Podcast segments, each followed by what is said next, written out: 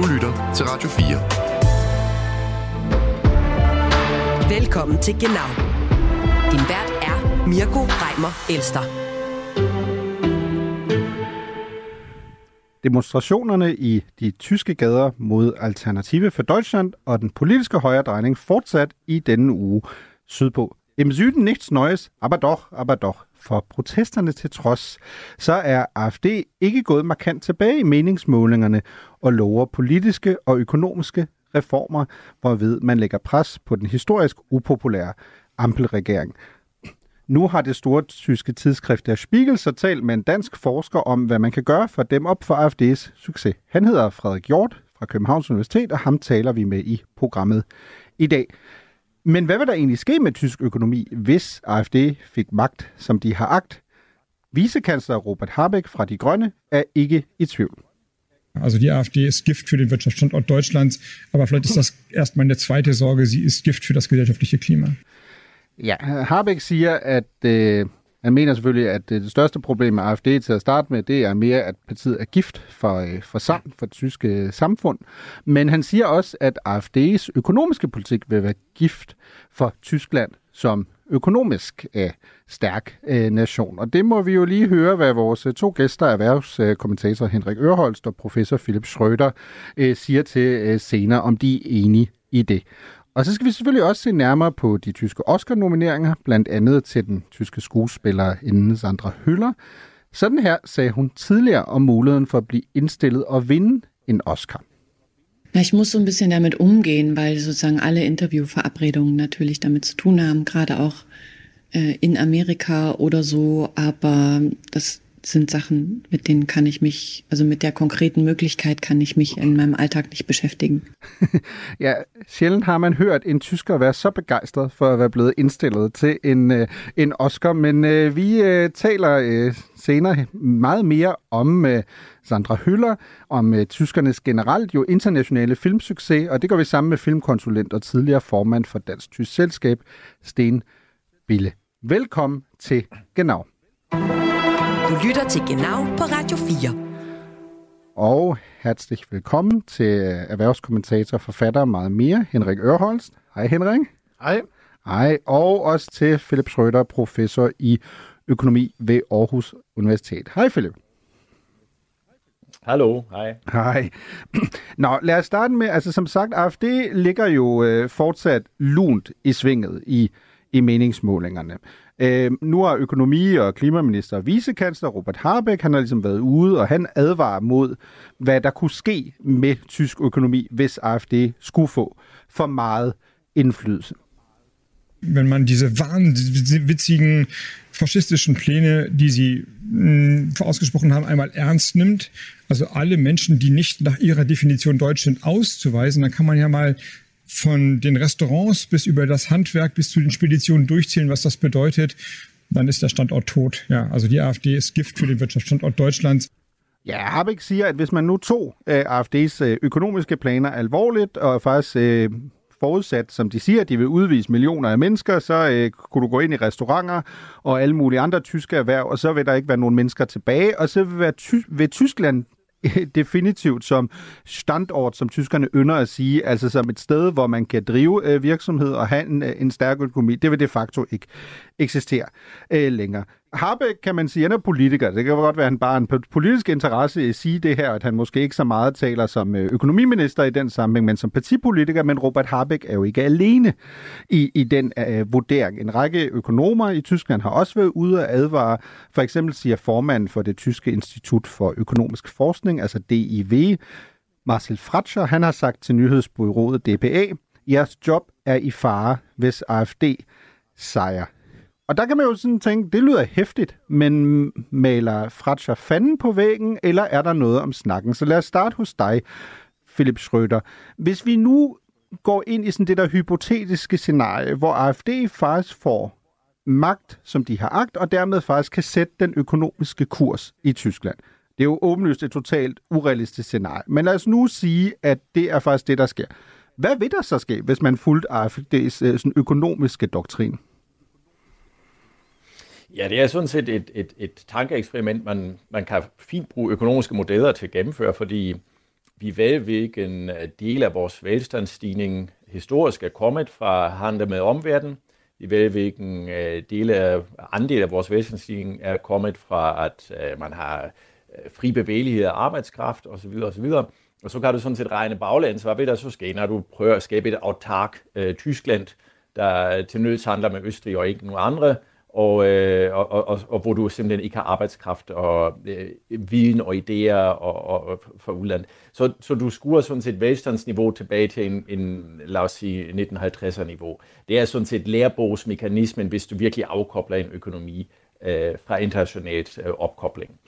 Og, og bare for at være sikker her, Schrøder, jeg skulle lige til at sige... Det er jo noget andet, selvfølgelig. Ja, fordi jeg skulle lige til at spørge dig, Schrøder, altså, en ting er jo de økonomiske modeller, men vil det være sådan en realistisk forventning, at hvis AFD nu fik så meget politisk magt, at man fik det her, som du kalder det, det autarke, altså den autarke tyske økonomi, hvor AFD så ikke gad at handle med andre, altså handler det ikke mere om, at man vil gerne handle med andre, men man vil måske ikke have så mange andre mennesker ind i, i Tyskland, men handle vil man vel Præcis. egentlig gerne, eller hvad? Ja, Ja, både og, fordi vi har jo to, øh, to at, altså der er jo ikke meget wirtschaftspolitik i AFD-programmet i virkeligheden, men der er to ting, der, der er ret tydeligt, og det ene er, at man har den her begrænsning af arbejdskraftens mobilitet, som er faktisk en stor motor for velstandsstigninger, og det er vel belagt, øh, bevist i, i hvert fald med europæiske data. Men det andet er jo, at man, at man diskuterer og problematiserer en, en, en, en, en tysk Brexit, altså en Dexit, Øh, det står også i, i, i kulissen i, øh, under AFD, at man vil, vil faktisk skabe muligheden for det. Og hvis man spiller det scenarie ud, så du kobler det ud af det indre marked osv., så, så smitter du rigtig meget af, af, af tysk velstand væk, fordi tysk økonomi er bygget op omkring eksporten. Og når det er sagt, så skal vi også huske på rigtig meget af økonomisk aktivitet og realitet er også dreven af klima og stemning. Så bare det, at du har AFD-retorik, selvom der aldrig kommer en lovgivning, selvom der aldrig kommer indekset osv., bare en retorisk forandring vil faktisk påvirke muligheder for samarbejde i en vis grad. Men der smelter selvfølgelig ikke uh, halvdelen af BNP væk, men det kan afdæmpe investeringslysten, det kan afdæmpe eksportmuligheder. Og det er jeg helt enig med Philip i det her, fordi en ting det er selvfølgelig, hvis vi tager øh, AFD's øh, økonomiske program og kigger på det lige nu, og tager det bogstav for bogstav, så er der ikke nogen tvivl om, så vil det køre tysk økonomi fuldstændig i havnen, hvis det er sådan, fordi det, det, er, det, det, det er det rene glade økonomiske vanvid, hvis man gør det. Men en anden ting, Men det er, er, de så... ikke ret, er de ikke ret liberale? Altså mit indtryk har altid været, at det er sådan et parti, der engang blev stiftet af sådan, og nu skal jeg passe på, hvad jeg siger, Schrøder. Ikke sådan nogen som dig, men, altså, men, men trods alt professorer i, i økonomi, øhm, som jo vel er egentlig ret liberale, og vel egentlig burde, være, være, burde mere være fortaler for, at vi får en åben økonomi, hvor vi ja, alle det, handler med Jeg tror, det siger mere om de Ja, det siger mere om de tyske universiteter, end det siger om, uh, om økonomstanden som sådan. Hov, er du ikke uddannet på tysk så, universitet, Philip? Så mig den bemærkning. Nej, men, det er derfor, jeg ansætter i Danmark. Jo.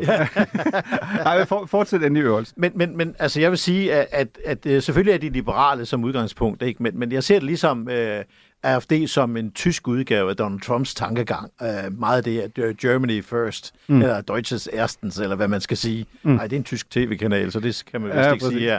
Men, men, men spørgsmålet er, hvad kommer der til at ske, uh, hvis de uh, kommer i regering og kommer til at fylde mere i det her?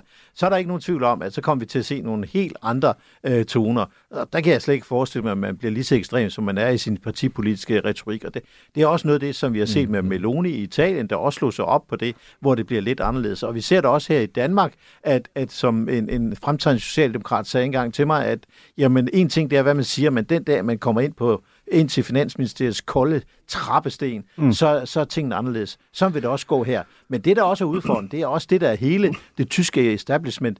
De lukker Alternativ for Deutschland ude af de politiske processer. Og det synes jeg også er et problem, for det der er med mm. til at gøre mere ekstrem. Jeg synes, at selvfølgelig skal man det lukke dem ind. Altså, ligesom vi har gjort i Danmark, der har vi jo lukket os af højrefløjen ind i dansk øh, centrum. Og mm. det har vist sig øh, på mange måder at være ganske, ganske konstruktivt i, i mange år. Mm. Men Schrøder, man kan jo godt, som sådan en, der bor i Danmark, kigge på det her og tænke, okay, alle i Tyskland er enige om, at det er selvfølgelig et problem, eller ikke alle, der er jo i hvert fald 20 procent, der ikke er enige i det, men de fleste tyskere er enige om, at AFD er ligesom måske et demokratisk problem, men det er også nogle smuttelkinder, ikke? Det er sådan nogle, ingen kommer til at lege med dem, så de kan mene og fabulere om, at som partiformand Alice Weidel har gjort, at hun vil måske alligevel gerne have en folkeafstemning, om, hvor vi i Tyskland skal forblive i EU eller ej. Men sagen er jo bare den, at jeg tør jo godt love, at i hvert fald i din og Øreholds levetid, er det jo sådan relativt svært at forestille sig, at du nogensinde kommer til et scenarie, hvor vi sådan, sådan reelt skal forholde os til det. Og det er der, jeg sådan lidt tænker, også i forhold til sådan din profession, øh, Schrøder. Altså det mm. der med, hvorfor er det så vigtigt for ledende tyske økonomer eller øh, chefer i et institut, at gå ud og ligesom sige, men prøv at høre, hvis det her skulle ske, så er jeres job i fare, fordi der er vel ikke et realistisk scenarie, hvor man som økonom bliver nødt til at forholde sig til, hvad nu hvis AFD bestemte det hele, fordi det kommer jo nok ikke til at ske. Ja, det er fuldstændig rigtigt. Altså, vi kommer jo nok ikke ud i den her lærebogsscenarie med en autark Tyskland, men, men det er, og, og det er også fuldstændig rigtigt, som, som Henrik er inde på, at i det øjeblik, du får noget budgetansvar i en kommune, så tænker du lidt anderledes, end hvad der står i din partiprogram, ikke? og så bliver du måske mere lydhørende for, for de øh, virksomheder i din kommune, der siger, at vi har altså brug for de her udlandske arbejdskraft osv. Så, videre. så der kommer en vis fornuftdosis ind i politikere, ligegyldigt hvad der står i deres partiprogram. Men når det er sagt, jeg tænker, det som økonomerne i Tyskland reagerer på, det er jo, at selvom vi ikke er meget for det, at økonomi er også instinkt. Øh, økonomi er også forventninger, økonomi er også psykologi.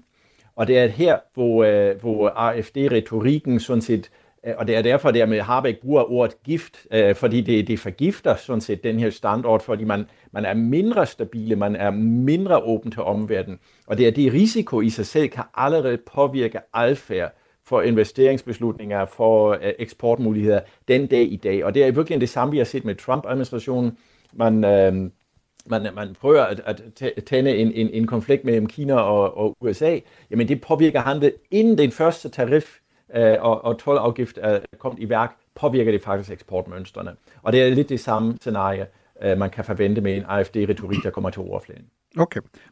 Ørholz, jeg, jeg faldt over noget, som, som jeg synes, jeg lige vil tage op her, apropos det her med, hvor, hvordan ting ligesom kan, kan influere noget, uden at det nødvendigvis er, er fordi det er politisk aktuelt. Øh, supermarkedskæden Edeka lavede helt tilbage i 2017 en, en video, øh, som faktisk er gået viralt igen her øh, syv år senere.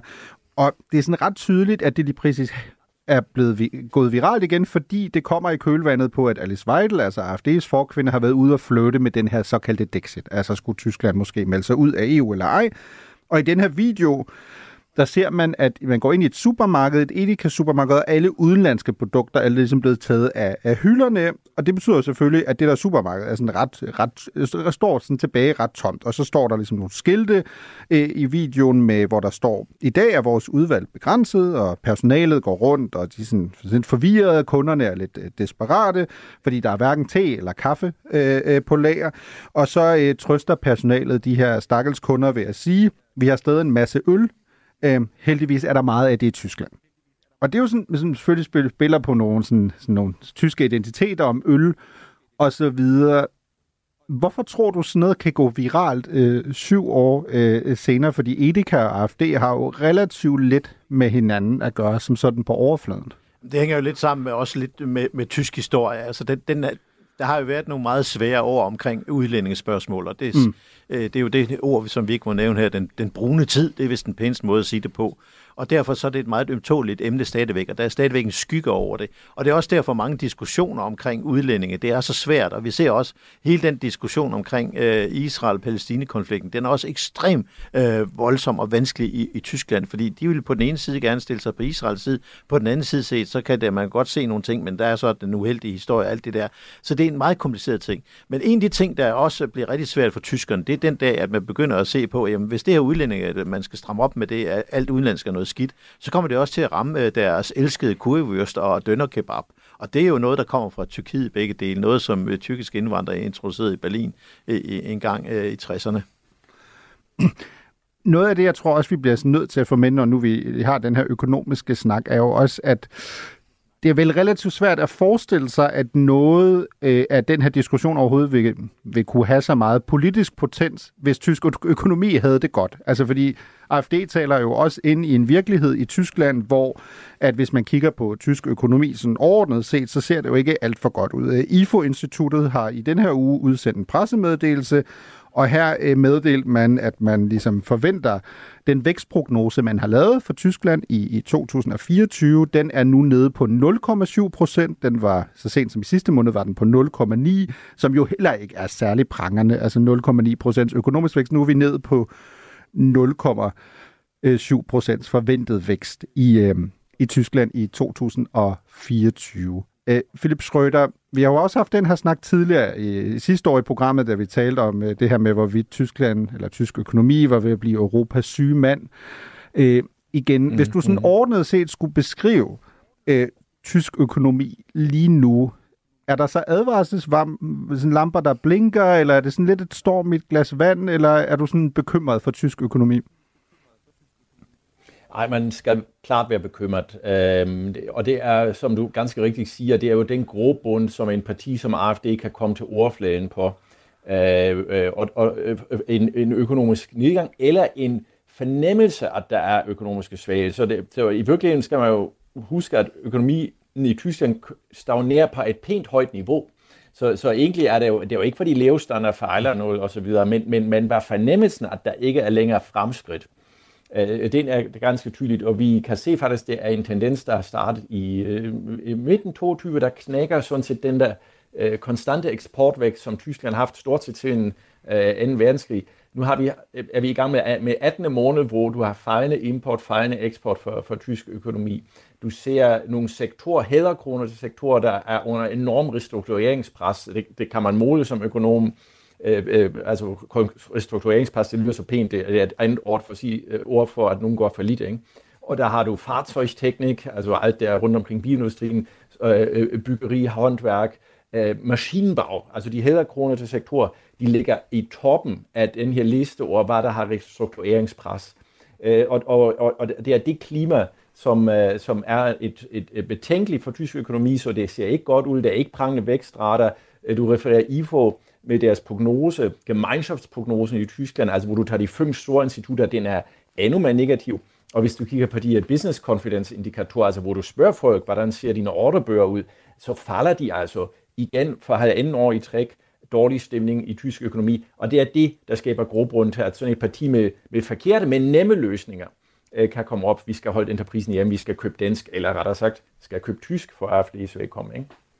Men det er jo svært for Tyskland lige for øjeblik, fordi vi ser, at de hæderkronede øh, brancher, især bilindustrien, har det rigtig svært. Altså det er svært med den mobilopstilling, der er øh, til elektriske biler. Det har tyskerne svært ved at håndtere det her. Vi skal nok komme igen. Og vi ser det også øh, med, med infrastrukturen, der er fuldstændig ødelagt, øh, hvor man tidligere har været kendt for øh, øh, præcision, så ser vi, at Deutsche Bahn, de har det meget svært. Men det kan godt være, at det ser svært ud nu, og der kan jeg godt lide sådan et gammelt citat fra, fra fodbold. Nu har jeg slet ikke forstand på fodbold. Fodbold er et simpelt spil, hvor 22 spillere løber rundt og sparker til en bold i 90 minutter, og, og til sidst, så vinder tyskerne til ja, sidst. Ja, det er Gary Lineker. Ja. Gary Lineker. Det, jeg var nødt til at tjekke det omhyggeligt mm. op, fordi jeg er ikke forstand på mm. fodbold. Og så tror jeg også, det vil komme til at være her i Tyskland, fordi Tyskland er inde i en meget, meget, meget svær tid lige nu. Men hvis vi mm. prøver at kigge 10 og 20 år frem i tiden, så skal Tyskland nok komme om igen øh, på en måde, der kommer til at ligne det som Wirtschaftswunder, som vi så fra 1954 og frem efter. Så på længere sigt er jeg meget mm. optimistisk for tysk økonomi. Men det kommer til at koste lidt, lidt blod, sved og tårer i, i øh, flere år. Lide, altså, du lyder som Peter Maffay, über sieben Brücken musst du gehen, sieben dunkle Jahre überstehen, siebenmal wirst du die Asche sein, aber einmal um, 20 år auch der helle Schein. Så må vi ja, se, hvordan, hvordan det ser ud. Øhm, jeg faldt også over, det synes jeg var meget interessant, fordi vi taler jo meget om de problemer, der er. Øh, Robert Habeck øh, gav også et interview til Die Welts øh, Jan Philipp Burkhardt, hvor han øh, også blev spurgt om, hvad er det egentlig, regeringen gør øh, for tysk erhvervsliv. Og jeg synes, når man lytter til det her klip, vi kommer til at spille nu, det er sådan lidt længere, øh, cirka et minut, jeg synes jo egentlig, det er en lang ombremsning af ting, der faktisk ikke fungerer særlig godt i Tyskland. Men lad os nu høre, hvad I siger. Erst einmal, und das ist doch sehr konkret, die Energieversorgung sicherstellen. Häkchen dran, haben wir gemacht. Die Preise runterbringen, sind wir gut davor. Sind aber auch in noch 2,7 mal so hoch wie in, in, allen anderen internationalen Nationen. Die sind fast wieder auf dem Niveau von vor dem Angriffskrieg. Das ist der Preis, mit dem die deutsche Wirtschaft arbeiten und wirtschaften kann. Noch nicht ganz, aber wir bewegen uns dahin. Drittens, all die gemachten Schludrigkeiten aufräumen, die da sind. Wir haben 200, 2 Millionen würde ich schätzen, offene Stellen, also gemeldet 700.000, 2 Millionen offene bei einer nicht stark laufenden Wirtschaft. Das wird die Wachstumsbremse der Zukunft sein, also mehr Menschen motivieren zu arbeiten oder mehr Menschen nach Deutschland holen, die arbeiten wollen. Die Infrastruktur ausbauen, von der Bahn bis zu den Stromnetzen, all das ist äh, nicht gut gewesen, das müssen wir machen. Digitalisierung einführen, Entbürokratisieren einführen, also die Hausaufgaben machen. Und Ja, Hausaufgaben machen. Uh, øh, Harbeck siger, at der skal laves lektier, men det ligner bare lidt, at, at man, det er sådan en lektiebog, hvor du kom, møder ind om mandagen, og så siger lærerne, prøv du er faktisk ret langt bagud. Altså, det, det kommer til at tage noget tid, fordi han ramser jo op. Det er vigtigt med uh, energiforsyning, og man sikrer den på selvfølgelig et helst så lavt niveau som muligt. Det er vigtigt, at priserne generelt ryger ned. Der korrekt sig uh, øh, Jan Philip Burkhardt fra De Valgte jo også siger, prøver, at de er stadig ret høje, ikke? og det medgiver Harbeck jo også sådan lidt.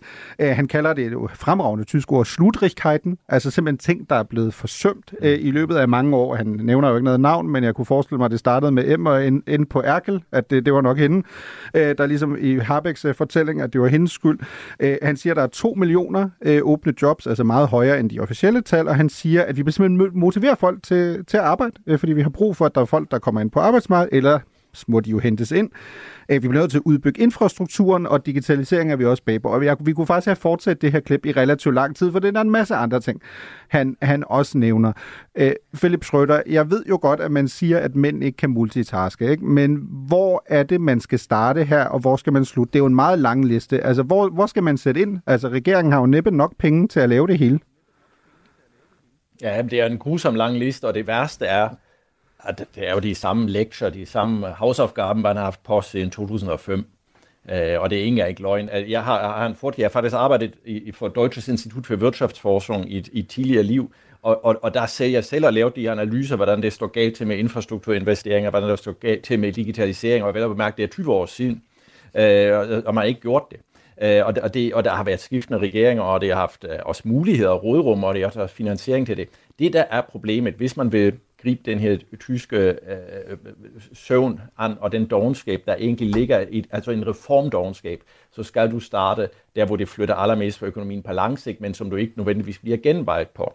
Og det kan blandt andet være de her øh, infrastrukturinvesteringer, og der er også en enorm efterslæb, en enorm forsinkelse i det tyske uddannelsessystem. Og det vil jeg godt, nu lyder meget som makroøkonom, fordi det er jo ikke noget, der hjælper her og nu, men i virkeligheden er det, der på lang sigt kommer til for Henrik scenarie til at blive samtidig, nemlig at Tyskland nok skal komme til overfladen igen og klare sig, og er den, der vinder fodboldkampen i sidst. Det kræver, at du har de her gode ingeniører, at du har de her gode arbejdskraft, har de hjerner.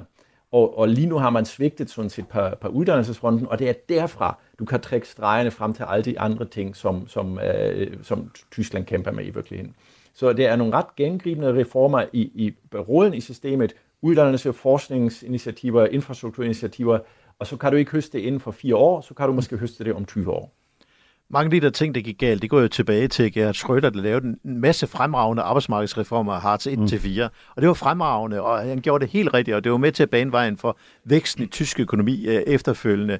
Men problemet var bare, at han tabte valget, og så kom Angela Merkel til, så hun skulle jo virkelig ikke have noget i klemme. Og derfor så havde vi sådan en meget lang øh, periode på over 15 mm. år, hvor der ikke skete noget som helst. Og vi ser ligesom, at det er den... Øh, periode, der fortsætter nu med, med den der reformmodvilje. Mm. Man har ikke lyst til at tage nogle chancer, fordi det vil jo betyde, at man ikke bliver genvalgt. Fordi hvis man skal lave nogle forandringer, så kommer det til at koste noget. Forandring koster ærgelser, og det kommer til at gøre ondt på nogen. Og det har tyske politikere ikke ret meget lyst til. Og det er også derfor, at det er jo nemt at være alternativt for Deutschland og stå udenfor og pege fingre.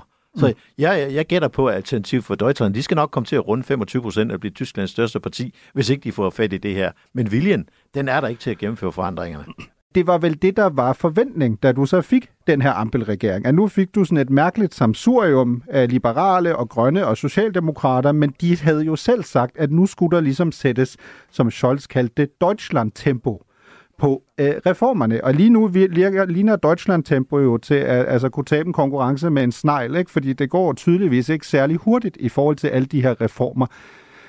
Hvor står du der, Schrøder? Altså kan man der som økonom sige, prøv at høre, det er selvfølgelig ærgerligt, men man forstår det godt, fordi der kom ligesom en russisk angrebskrig mod Ukraine, og det ødelagde ligesom alle de store ambitioner, der ellers var lagt, eller er man mere sådan, at man siger, jamen hvis øh, angrebskrigen har vel bare forstærket argumentet, og man simpelthen bliver nødt til at sætte turbo på øh, omstillingen i Tyskland?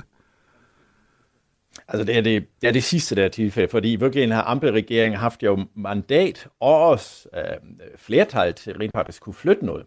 Øh, og man har mistet alle de chancer. I virkeligheden er den her nuværende regering er jo blevet en selvmålsmester. Øh, altså det er, jo, det er jo øh, helt enormt, hvordan man har øh, ødelagt de muligheder, man havde. Øh, og, og noget af dem er planlagt for langt hånd, og de, kom, går, de går helt tilbage til, til Merkel-regeringen. Øh, de, øh, altså bare energivende er jo sådan en, en, en fantastisk eksempel på, at man simpelthen skader sig selv med, som, altså med, med åbne øjne. Og, det er den, der, og der har man simpelthen ikke hoppet ud af de gamle roller, og for hurtigt begyndt at koalition internt går i valgkamp. Og derfor, når man misser de her muligheder, fordi par digitalisering, har du haft enorme muligheder per energi, ikke mindst fordi du lige pludselig slap, øh, øh, øh, øh, for at gashagen bliver lukket fra, fra Rusland, der kunne du have været meget mere progressiv og sådan set aflastet tysk økonomi øh, ved at skabe lidt mere øh, øh, øh, prisbevidst energiløsninger for, for, for økonomien. Alt de her chancer er blevet misset, og det er jo super nemt for en, en oppositionsparti eller sådan en antiparti eller en AFD til at ja, så pege fingre og komme med de her forkerte, men lette løsninger, der overbeviser måske på, på stamtisch, men som selvfølgelig ikke holder en meter, hvis du skulle implementere den, den galimatitis, der ligger i Dexit og andre, andre tiltag. Og det er regeringen selv forskyldt. Selvmålsmester, det er for mig det, det, det man har bevist i de, i, de, i de få år, man har haft muligheden for at egentlig kunne lave en turnaround på tysk økonomi og tysk øh, politik. Mm. Men hvis man skal, hvis man skal tro øh, Robert Habeck, nu har vi lige hørt ham et par gange, og han lister alle de her ting op, hvor, hvor man ligesom skal få styr på tingene, men Habeck siger i det her interview med Die Welt jo også, at han mener egentlig også, at, at, at fremtiden ser, ser lys ud, øh, især når det kommer til investeringer i Tyskland. Lad os lige prøve at lytte til ham der. Jetzt müssen wir auch noch ein Investitionsklima schaffen, wo die Unternehmen wieder rein investieren. Und auch da sieht es nicht so schlecht aus. Wir haben gerade ein, eine, eine Übersicht bekommen. Von den 50 interessantesten jungen Unternehmen in Europa kommen 10 aus Deutschland. Ja. Nicht so schlecht. Ja, ikke så schlecht, Schrøder, siger, siger Habeck. Han siger, prøv at høre, at vi skal selvfølgelig skabe et investeringsklima, øhm, så at man vil investere, men de har lige fået en oversigt i hans ministerie, hvor er de 50 mest eftertragtede sådan, uh, nye, uh, nye firmaer, der er der 10 af dem, der er, der er kommet til Tyskland. Det, det siger han uh, nicht så schlecht. Hvad, hvad siger du, Schrøder? Nicht så schlecht, aber nicht gut jeg genug? Tror er Habeck, er, nicht gut genug for de har. Jeg tror ikke, Habeck, Habeck er ordbelastet med, med, med, med dataanalyse på det her punkt. Øh, hvis man, øh, der findes vel underlig statistik på, øh, på øh, den tyske løvens hule, Øhm, og, og hvis du får penge i den tyske løvens hule, så stiger din sandsynlighed for, at du dør i forhold til, hvis du bare har startet din virksomhed helt selv. Så der er ikke et godt iværksættermiljø i Tyskland. Så, så det, at du har et antal virksomheder, er ikke det samme, at du har skabt vækstmuligheder for dem. Og det er virkelig det, der har været Tysklands rygsøjle. Det var middelstand, der virksomheder, der bliver startet, kan vokse sig pænt stort, vel for i øh, sammenligning med danske virksomheder. Og det er, det er den motor, man har egentlig slukket for de sidste 10-15 år, fordi man ikke har skabt det erhvervsklima, der gør, at du kan få det her vækst. Så startups er en ting, de skal altså blive middelstandsstørrelse, før de kan flytte noget i tysk økonomi. Og det har Harbeck og hans øh, øh, medregerende øh, ikke skabt, øh, og de har heller ikke haft en, en, en god mulighed for, for at starte det her, fordi Tyskland slæber på det eftermæle, der kommer efter Merkel. Tusind, tusind tak, øh, Schrøder. Ørls, du, du markerede også i forhold til det. Er, er Tyskland et godt, godt land at investere i? Nej, Altså, det kommer selvfølgelig an på, hvad man investerer i, men hvis man investerer i fremtiden og i højteknologi, så bliver det meget øh, vanskeligt med det her. Men, men når det er sagt, øh, tysk øh, softwarevirksomhed inden for ERP-styring, det er en af verdens største, og de har klaret sig faktisk relativt godt lige for øjeblikket. Så der er nogle mm. ting, man kan det. Og vi ser også den omstilling, som der er i gang, i gang inden for bilindustrien, den kører hurtigere og hurtigere, men de er stadigvæk langt bagud i forhold til det her. Og jeg synes også, det er lidt tankevækkende, der viser lidt om uh, Tysklands fremtidspotentiale. Det var, da Elon Musk skulle lægge en uh, bilfabrik, så lagde han den i Brandenburg, ikke så langt fra Berlin. Så der er stadigvæk noget, nogle ting at have noget optimisme i. Du lytter til Genau på Radio 4.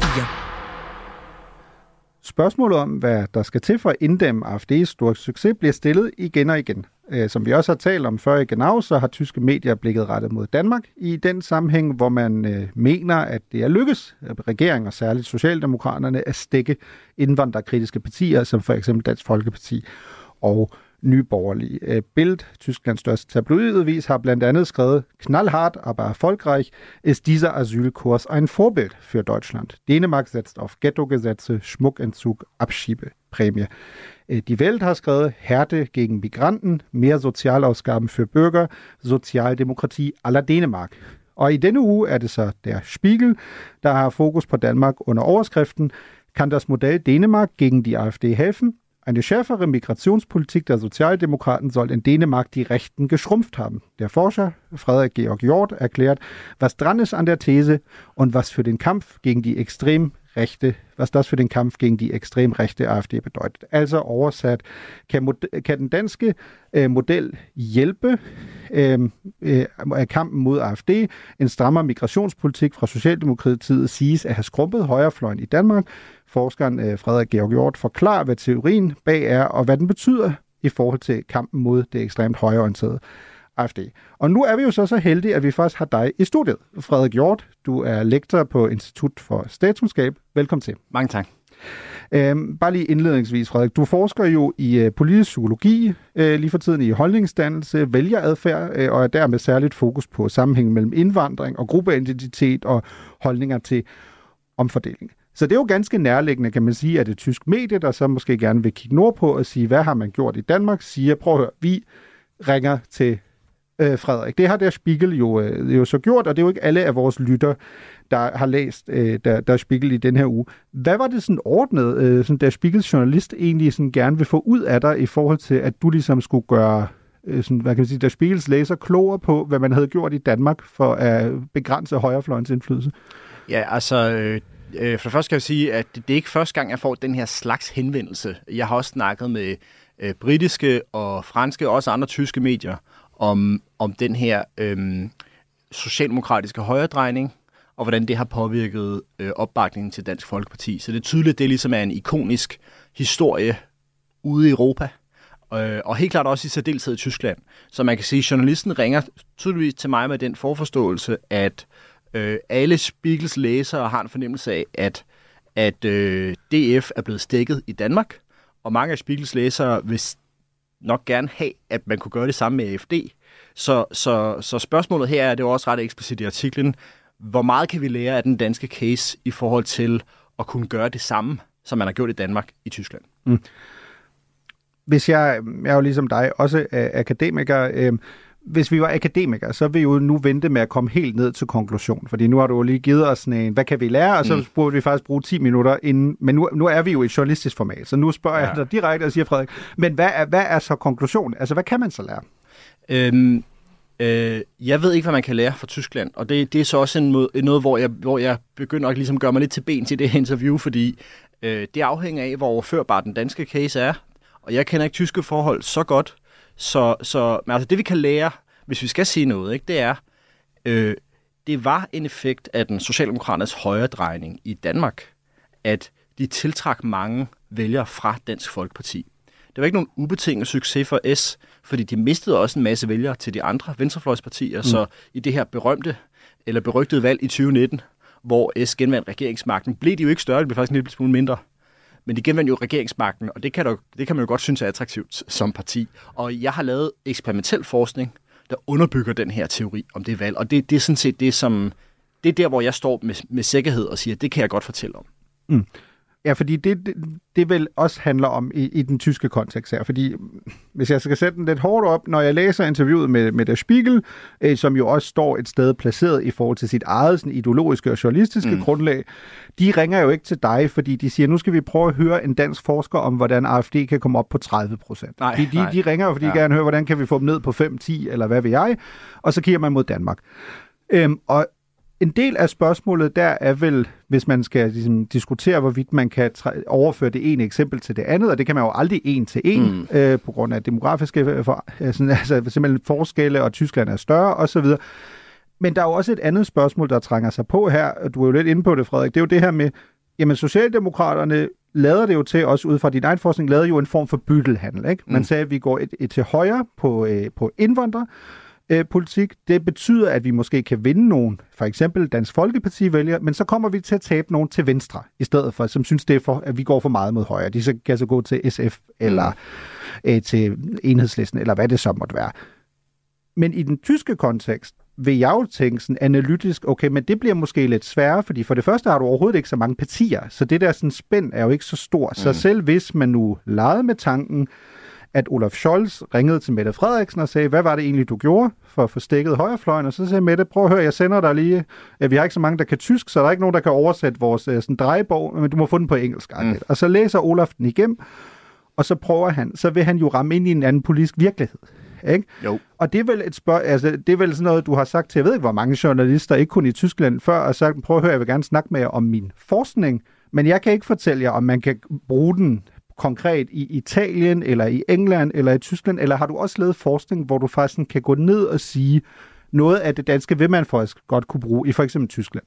Øh, det har jeg ikke. Det er der andre, der har, men jeg synes, mm. den forskning er ringere på centrale parametre. Og det er så også en stor faglig debat om, hvordan man skal studere det her. Altså det, man har gjort i andre sammenhæng, det er at kigge på partier, der bevæger sig til venstre og højre, øh, og så se, hvordan det går med deres vælgeropbakning. Problemet med det er, at partier bevæger sig jo strategisk i det politiske spektrum. Så for eksempel kunne man forestille sig, at partier, som står til at miste vælgere af andre grunde, er mere tilbøjelige til at flytte sig, fordi de er så at sige mere desperate. Og derfor ser du måske, at øh, de effekter, du tror, du ser af bevægelser, er måske mindre, mm. end de egentlig er, fordi at det er nogle bestemte partier, der vælger sig ind i det. Derfor vælger jeg en eksperimentel tilgang. Ulempen ved det er så, at det er en specifik case, nemlig mm. Og det giver mig den her forsigtighed. Jeg vil sige to ting, som jeg også nævnte i interviewet med Spiegel, og som jeg synes kan gøre den sammenligning lidt mere konkret. Altså i mine øjne er der to nødvendige betingelser for, at S kunne lykkes med det, de lykkedes med. Den ene er, som du også selv antyder, at de frastøtte vælgere til venstre for S kunne blive samlet op af andre partier. Dem er der jo mange af i Danmark, og ikke mange af i det tyske system. Mm. Og det ændrer jo regnstykket på en afgørende måde. Så vil jeg sige den anden ting. I mine øjne havde Mette Frederiksen også bare en personlig troværdighed omkring den her bevægelse, som gjorde, at de vælgere, der var flygtet til DF, havde en form for tillid til, at nu kunne de godt komme hjem, for det var ligesom mm. alvor den her gang. Og det, det, jeg altså, kender ikke altså, du tænker helt konkret i forhold til, at, at sådan lidt karikeret sagt, du havde Gucci Helle øh, som formand, og hun kunne ligesom ikke lige pludselig stille sig op og sige, prøv at høre, nu, nu laver vi det her skifte, men du havde Mette Frederiksen, der havde været justitsminister, og som måske ideologisk i partiet måske også lå lidt mere til venstre end, end Thorning lå, og derfor var det troværdigt, at, at Frederiksen som formand ligesom kunne lave ja. det her sådan kursskifte. Også bare det, at hun var en relativt nyere formand, så hun havde mindre bagage i forhold mm. til, hun havde jo ikke været regeringsleder før så havde på den måde ikke, ikke på samme måde politik at stå til regnskab for. Så det er præcis, mm. det, er præcis det med den person. Var heller ikke afhængig af de radikale og så videre. Og... Nej, og hun havde jo netop pointeret, at det ville blive uden de radikale ja. den her gang. Så alle de her ting gjorde, at man kunne have en anden tillid til det. Og det er jo så spørgsmålet, kan Olaf Scholz det? Fordi øh, vi har set, altså Helle thorning Schmidt førte for eksempel genvalgskampagne i 2015 på en ret hård udlændingepolitik. Men det øh, forekommer, at det havde ikke troværdighed hos vælgerne. Så der en ting er, hvor du positionerer dig. Mm. En anden ting er, at vælgerne bliver overbevist om, at du mener det i forhold til den førte politik, okay. og det betyder meget for udfaldet. Noget af det, jeg så bider mærke i interviewet, også måske er det bare mig, det virker jo også som om, der er en journalist, der ringer til dig, og har en klar mission, men journalisten vil gerne ligesom høre, hvad dit quick fix? Du siger, prøv at høre, jeg er forsker, jeg er ikke rådgiver, mm. øh, jeg kan godt ligesom fortælle, min forskning viser det og det og det men jeg kan give dig. Og nogle gange, når du så svarer med udgangspunkt i din forskning, synes jeg, jeg fornemmer sådan lidt en form for moralsk sådan, oprørskhed over, så hos journalisten, der siger, men er det ikke mm. forkert? Mm. -agtigt? Og så siger du, jamen prøv at høre, hvad skal jeg sige til det? Jeg er forsker. Jeg skal ikke gøre mig til herre over, om noget er rigtigt eller forkert. Det her er, hvad forskning viser. Hvor svært er det for dig at være i det der krydsfelt? Fordi du forsker jo i noget, som folk formoder, jeg har ret stærke holdninger til. Ja, altså, det er ikke synd for mig. Jeg, jeg kan godt lide mit job, men, mm. men, øh, men det er en svær balancegang øh, tit, og det er det helt klart også her.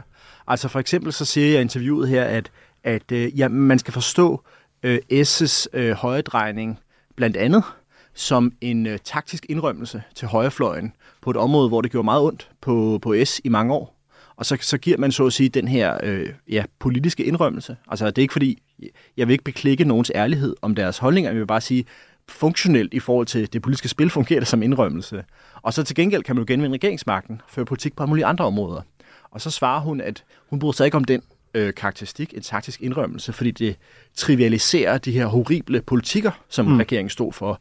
For eksempel sådan noget med at hjemsende flygtningen til Syrien. Øhm, og der må jeg bare sige, øh, jeg, jeg kan ikke gå ind på den spillebane. Altså, det er ikke mm. min rolle som forsker at sige, om det, den her den her politik, som den danske regering fører, det er en øh, forkastelig eller, eller forkert politik. Altså, hverken den ene eller den anden vej. Det, det synes jeg er helt upassende for mig som skatteyderfinansieret forsker. Mm. Så jeg, jeg, jeg er nødt til at holde mig til at beskrive, hvad er konsekvenserne af de her politiske manøvrer, hvad betyder det for vælgeradfærd, og holde mig ude af de her øh, evalueringer af ført politik, som læser af Spiegel kan have, som journalisten mm. kan have, men, men som jeg synes, det, det er nødvendigt for mig at glide af på. Hvordan er det, fordi du taler jo også med danske medier øh, om din forskning. Kan du se sådan en forskel i, altså når der for eksempel er en dansk journalist, der ringer og siger, prøv at høre Frederik, øh, du forsker i det her, nu skal jeg høre. Mm. Altså er der en forskel? Altså er det sådan dit indtryk, at når du får sådan, sådan internationale forspørgelser, også tyske, at de sådan groft sagt er lidt mere sådan ideologisk ladet i forhold til, at øh, det der for eksempel, som du beskriver, er jo en, en journalist, der virker til at have en klar sådan, også sådan personlig holdning, som vedkommende tager med ind i interviewet i forhold til, hvad der er okay og hvad der er ikke okay, i stedet ja. for bare at lave et klassisk ekspertinterview, hvor man ringer til en forsker ja. og siger, prøv at høre, fortæl mig lige, hvad er der op og ned ifølge forskningen? Ja, altså, jeg, jeg, jeg, jeg blev også spurgt på et tidspunkt, og det, det kom måske ikke med selv ud med, men hun spurgte mig på et tidspunkt, om, om jeg vil kalde den danske udlændingepolitik for racistisk. Mm. Og det må jeg bare ja, det. Kom, det kom sjovt nok ikke med. altså, der må jeg, jeg bare formoder, sige. at du sagde, at det, det er rigtig rigtigt, det min forskning handler om. Altså, det, det, må jeg bare sige, det har jo ikke noget fagligt belæg for at udtale mig hverken den ene eller den anden vej, og det vil jeg nok også synes, at det var upassende for en forsker at sige. Øhm, jeg, det oplever jeg helt klart ikke med danske medier. Og noget af det kan så være mediernes karakter. Det er jeg ikke så vel positioneret til at vurdere. Noget af det tror jeg også bare er forventningen til, hvad, hvad, hvad forskere siger og ikke siger. Altså, selvom jeg ved godt, der er mange, som snakker om venstredrejede forskere og sådan noget, vi har faktisk ret pluralistisk og ret sådan ikke-aktivistisk lag af forskere i Danmark, mm. generelt. Det tror jeg, man er vant til mere øh, frembusende forskertyper i andre lande, og det vender journalister så også til, eller forventer. Noget andet, jeg tænker, hvis jeg følger din tese her, den taler jo ind i en meget interessant øh, debat i, i Tyskland, som jo handler om, at der er dem, der mener, at man simpelthen har flyttet sig for langt til venstre hos, hos kristendemokraterne under Merkel, og der er den fløj, der siger, at det var nødvendigt, fordi det er største del af tyskerne, og så er der dem, der siger, ja måske, men du har bare åbnet en kæmpe flanke til, til højre. Hvis man fulgte den der brugsanvisning, skulle øh, kristendemokraterne, CDU-CSU, vel bare ordentligt over til højre, så kunne man minimere Ja, altså man kan sige, når du er et mainstream-parti, altså som SPD og, og CDU er, jamen så skal du være partiet, der fanger medianvælgeren. Ikke? Og det betyder, at man, du skal rykke dig ind mod midten fra hvor du er. Det er sådan set den grundlæggende logik.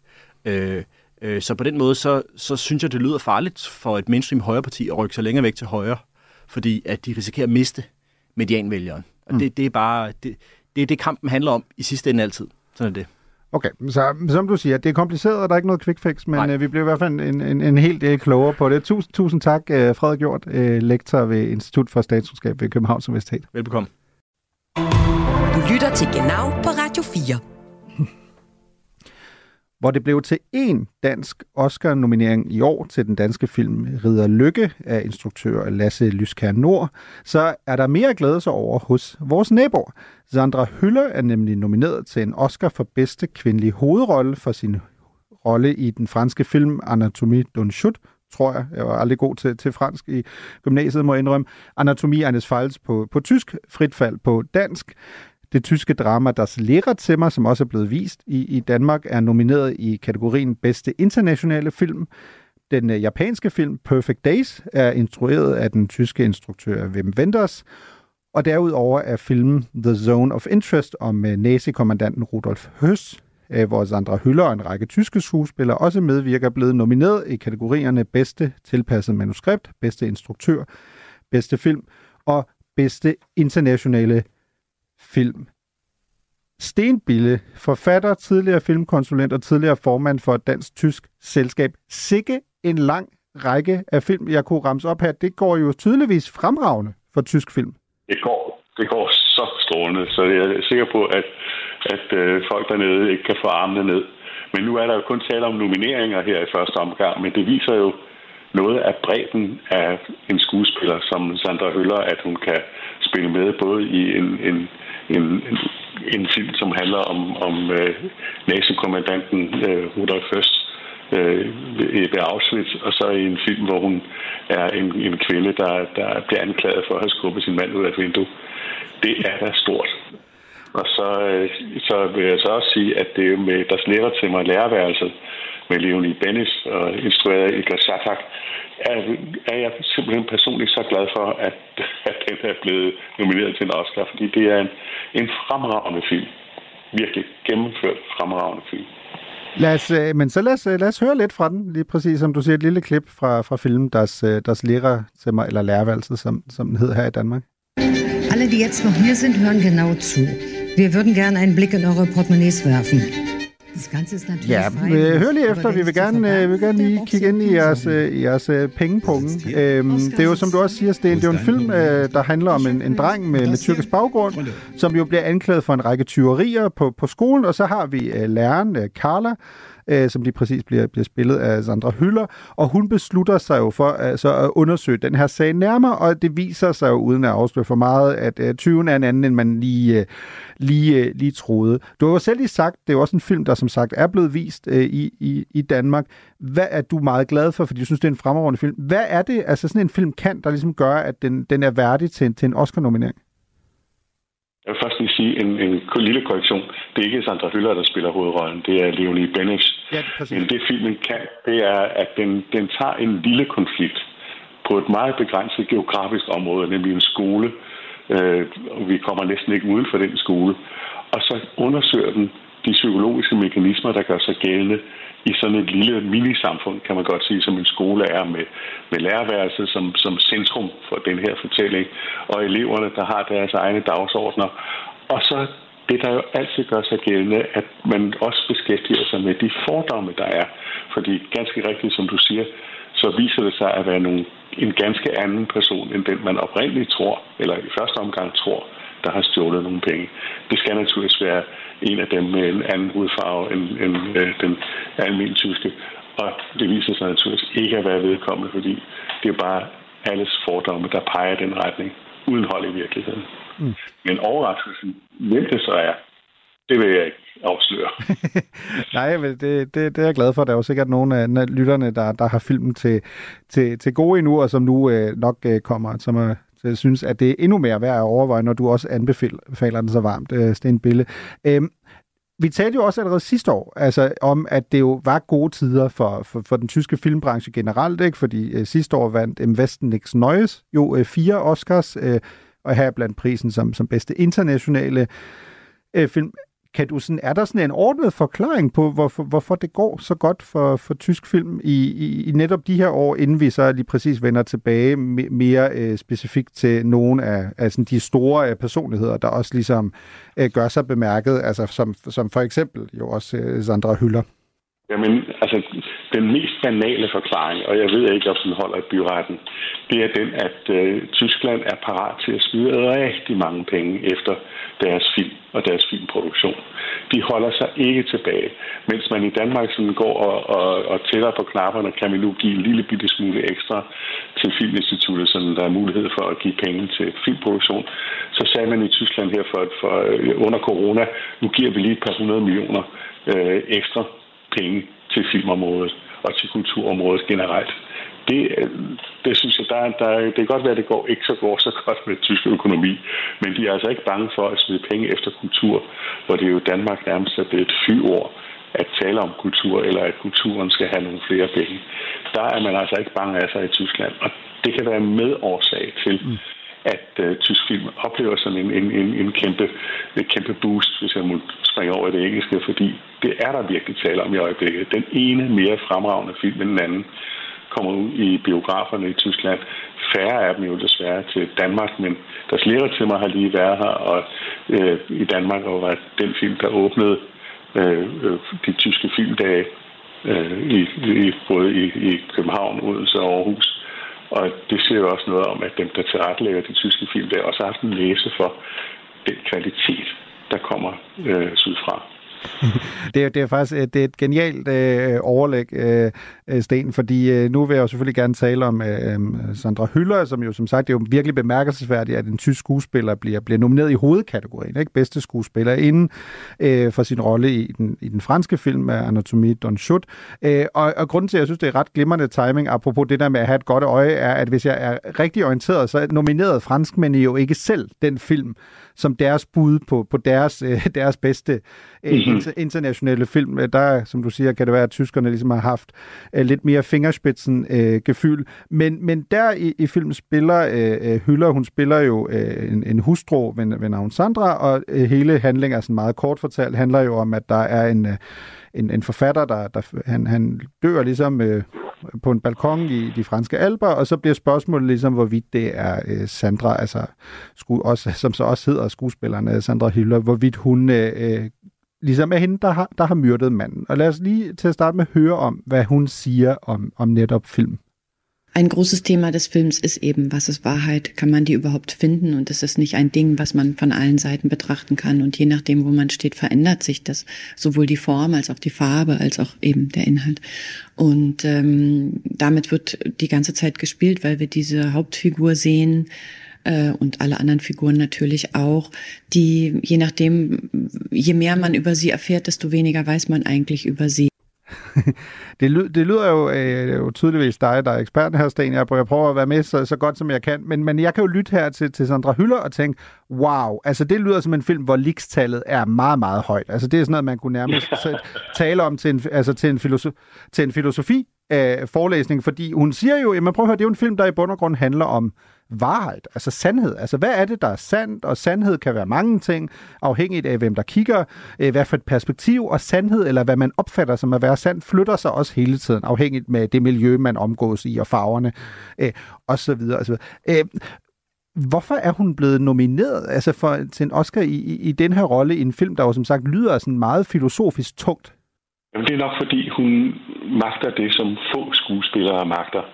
Nemlig at holde noget af sig selv og holde, frem for alt holde noget af karakteren tilbage. Ikke spille det hele ud. Det er en af hendes øh, kolleger fra teatret, der har sagt det, at hun som få magter lige præcis det. Ikke at afsløre alt om den karakter, hun spiller.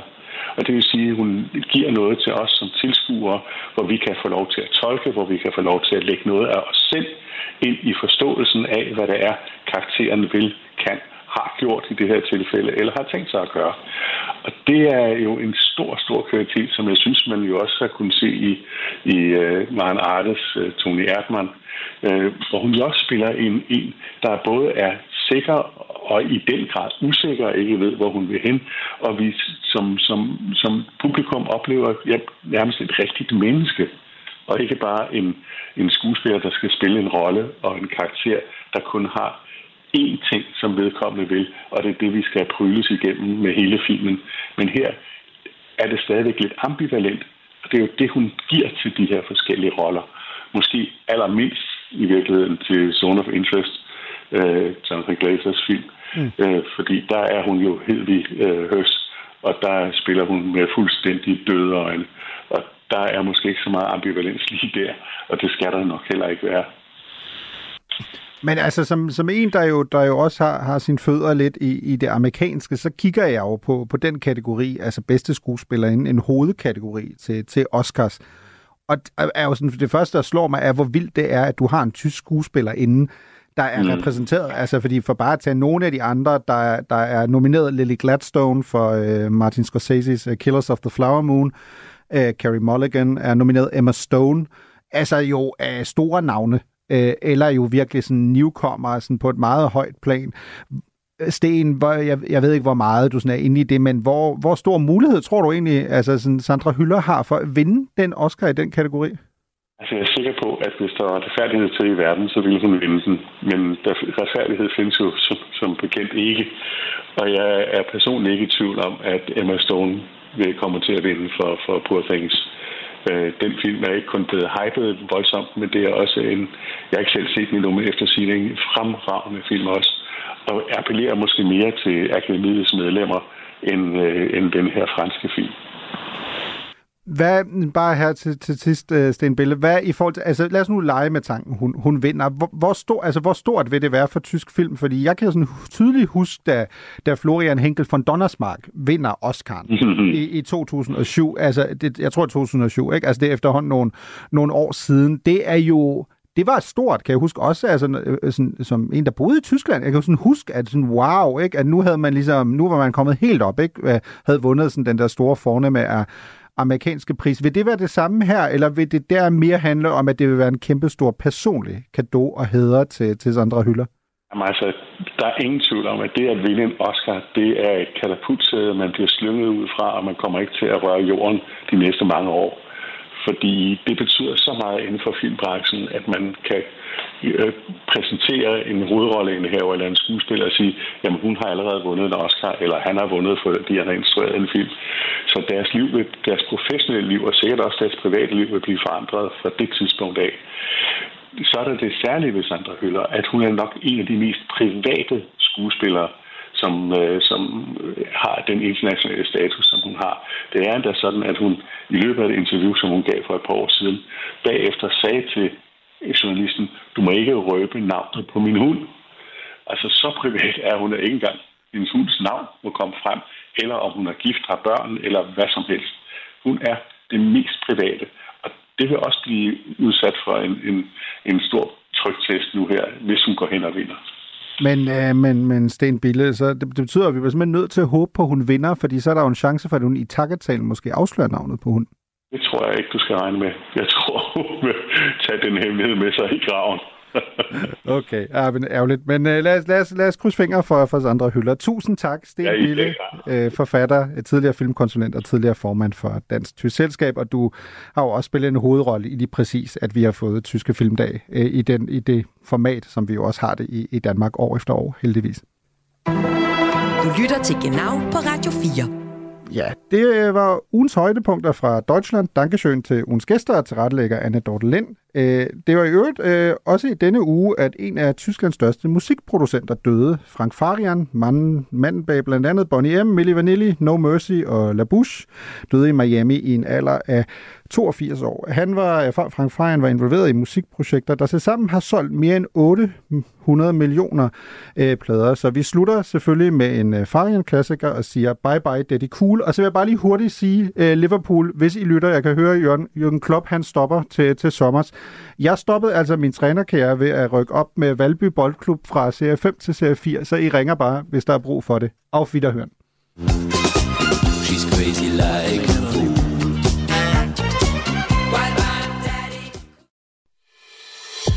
Du har lyttet til en podcast fra Radio 4. Find flere episoder i vores app, eller der, hvor du lytter til podcast. Radio 4. Ikke så forudsigeligt.